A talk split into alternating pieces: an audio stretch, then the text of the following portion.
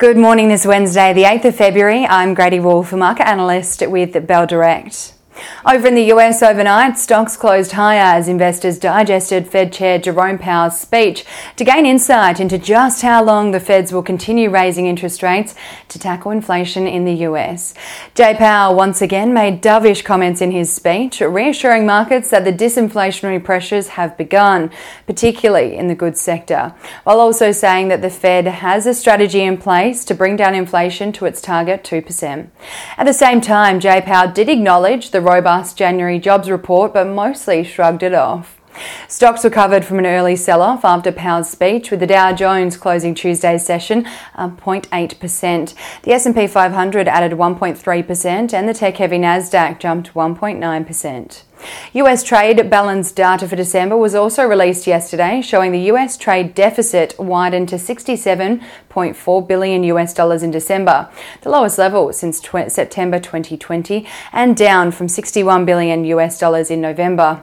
Exports in the region fell 0.9% for the month, while imports rose 1.3%. In Europe, markets closed mostly lower yesterday as investors looked to the latest slew of economic data and interest rate outlook. The euro Eurozone PMI index showing business activity in a single currency returned to growth in January for the first time in six months, while the US jobs report last Friday came in much stronger than expected. Germany's DAX fell 0.16%, the French CAC fell 0.07%, and in the UK the FTSE 100 rose 0.36%. On the commodities front, oil is trading 3.5% higher at 76 US dollars and 71 cents per barrel. Gold is down 0.51% at 1877 US dollars an ounce, and iron ore is down 0.8% at 125 US dollars and 50 cents a tonne. Ahead of the local trading session here in Australia, the ASX is poised to open 0.46% higher following that rally on Wall Street overnight.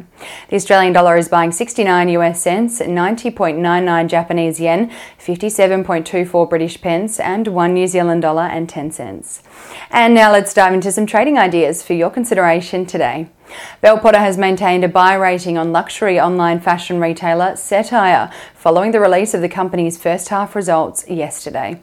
For the half, Cettire reported sales revenue of $187.7 million, up 65% on the prior corresponding period, and a strong start to the second half with 80% sales revenue increase in January. Bell Potter has also increased its price target on Cettire to $2.40 from $2.30 on the belief that Will continue to outperform its peer group, consisting of global luxury retailers and local e commerce players, given its less than 1% market share in a large and growing market, which could remain more resilient than other discretionary categories.